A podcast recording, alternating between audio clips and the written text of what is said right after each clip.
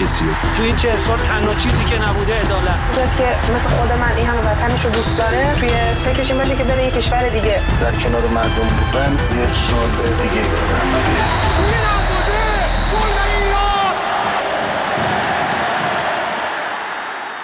سلام به برنامه رادیویی تماشاگران خوش اومدین. کاری از گروه ورزش رادیو فردا.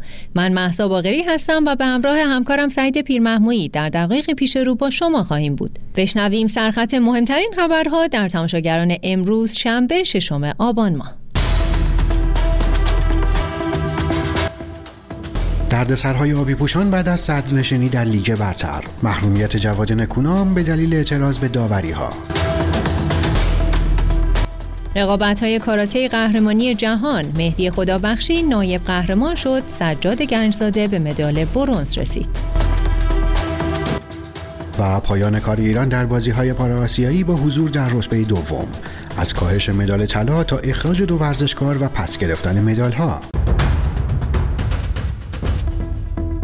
تیم فوتبال استقلال در هفته ششم لیگ برتر فوتبال ایران با پیروزی مقابل آلومینیوم اراک و پیش از بازی پرسپولیس مقابل ملوان موقتا صدرنشین لیگ برتر شد. جواد نکونام سرمربی استقلال در پایان این بازی به حضور تماشاگران اشاره کرد و گفت روزهای سختی رو پشت سر گذاشتیم اما اینکه موفق شدیم هواداران استقلال رو خوشحال کنیم راضیم.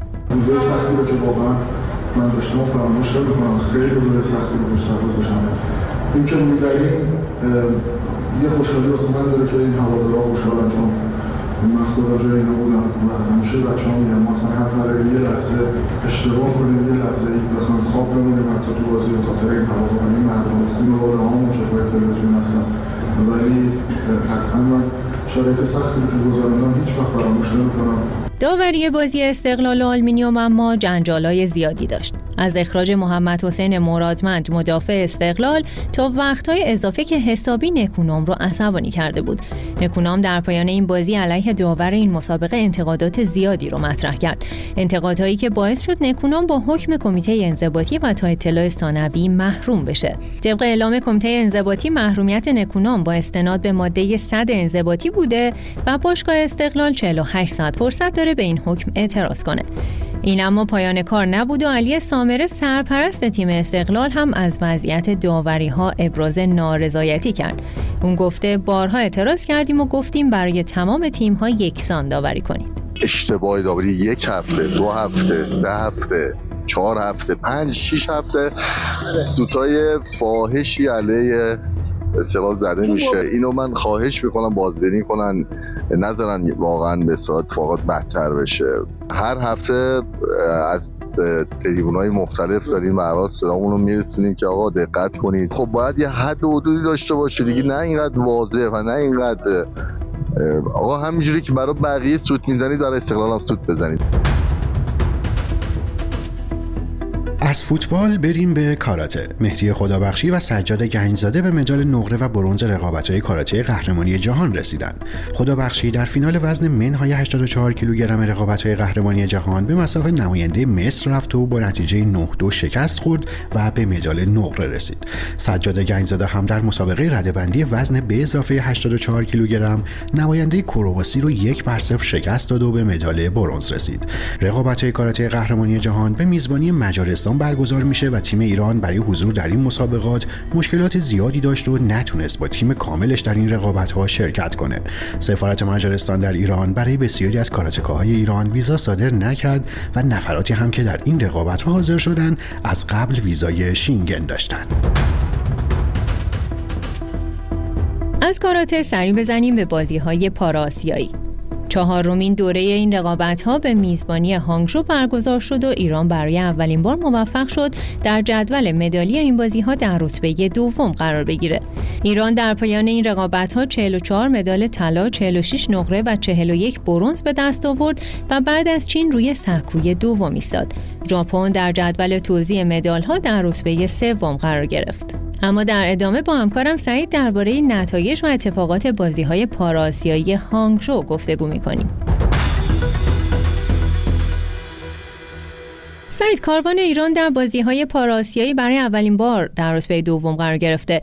اما ظاهرا نسبت به دوره قبلی مدال های کمتری داشته. درسته؟ آره مثلا کاملا درست گفتی. ایران در بازی های پارا آسیایی هانگجو که به میزبانی چین برگزار میشه 44 مدال طلا کسب می‌کنه 46 نقره و 41 برنز به دست میاره و در نهایت در رتبه دوم قرار می‌گیره. اما در مقایسه با بازی های پارا آسیایی جاکارتا که سومین دوره این رقابت ها بود ایران مدال طلایی کمتری می‌گیره.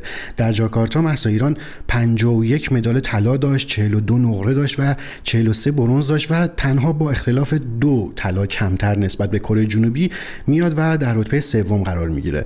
اما خب در این مسابقات ایران در مجموع 131 مدال مدال به طور تیمی به دست میاره که خب از این 131 مدال تیمی 40 تاش سهم زنان ورزشکار ایران بوده و 81 مدال هم سهم مردان بوده. و کدوم رشته در این مسابقات عملکردشون بهتر بوده؟ ایران در این دوره از مسابقات مثل همیشه تیم والیبال نشستش که تیم بسیار قدرتمندی هست در سطح جهان و خب همینطور المپیک در بازی های پاراسیایی هم تونست قهرمان بشه. تیم والیبال نشسته زنان ایران نایب قهرمان شد تیم فوتبال نابینایان ایران نایب قهرمان شد. اما خب در رشته های انفرادی مثلا ما رکورد های جالبی داشتیم. مثلا خب در پارا دو و میدانی ایران مدال های بسیار زیادی گرفت. اما خب اتفاقات در واقع می‌تونم بگم که جالبتر دیگه ای هم در این مسابقات داشتیم اون این بود که عملکرد شطرنج ایران در بخش تیمی فوق العاده بود.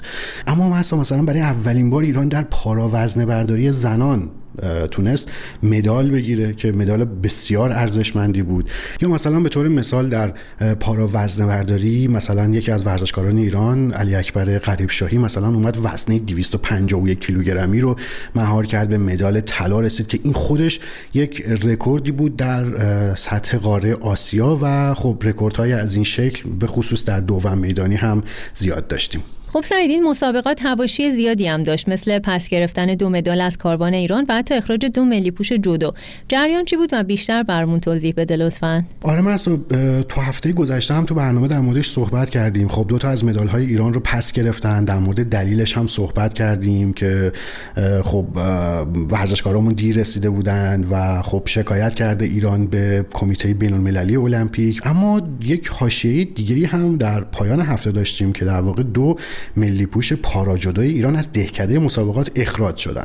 خب ببین نکته جالبش اینجا بود که سرپرست کاروان ایران میاد صحبت می‌کنه در مورد اینکه این دو ورزشکار با اینکه ما تست دوپینگ هم در تهران ازشون گرفته بودیم اما دوپینگشون مثبت اعلام میشه و به همین دلیل از بازی از دهکده بازی ها اخراج میشن. اما نکته جالب اینجا بود که خبرگزاری دولتی ایرنا در واقع یکی دو ساعت بعد از اینکه این اتفاق میفته اعلام می‌کنه که دلیل اخراج این دو ملی پوش پارا جدو این بوده که اونها اصلا یکیشون کاملا مشخص بوده که نابینا و کمبینا نیست کاملا بینا بوده و به همین دلیل اخراج شدن. در مورد سرنوشت اون یکی ورزشکار چیزی اعلام نمیشه اما این اطلاعات ضد و نقیض در رسانه های ایران بسیار زیاد بود. بعد از اون ایرنا سعی کرد که خبر تصحیح بکنه اما خب به نقل از ایرنا بسیار از رسانه های خبر رو کار کرده بودن. و تا الان هم که من و تو داریم با هم دیگه صحبت می‌کنیم اون چه که مشخصه حداقل یکی از این ورزشکارها مشخص شد که نابینا نبوده و کاملا بینا بوده. ممنون سعید که درباره بازی های پاراسیایی هانگ رو برامون گفتی.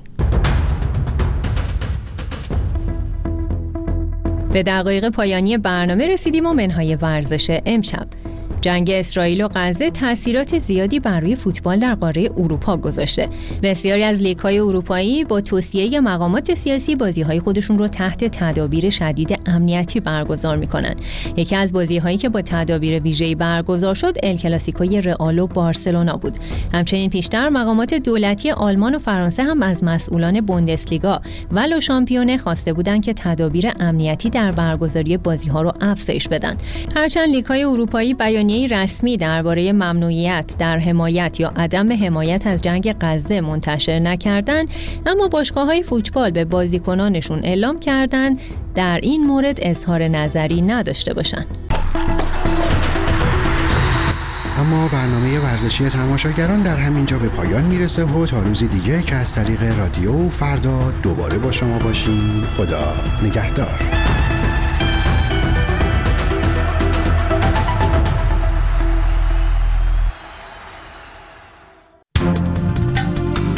رادیو فردا گوش می‌کنید.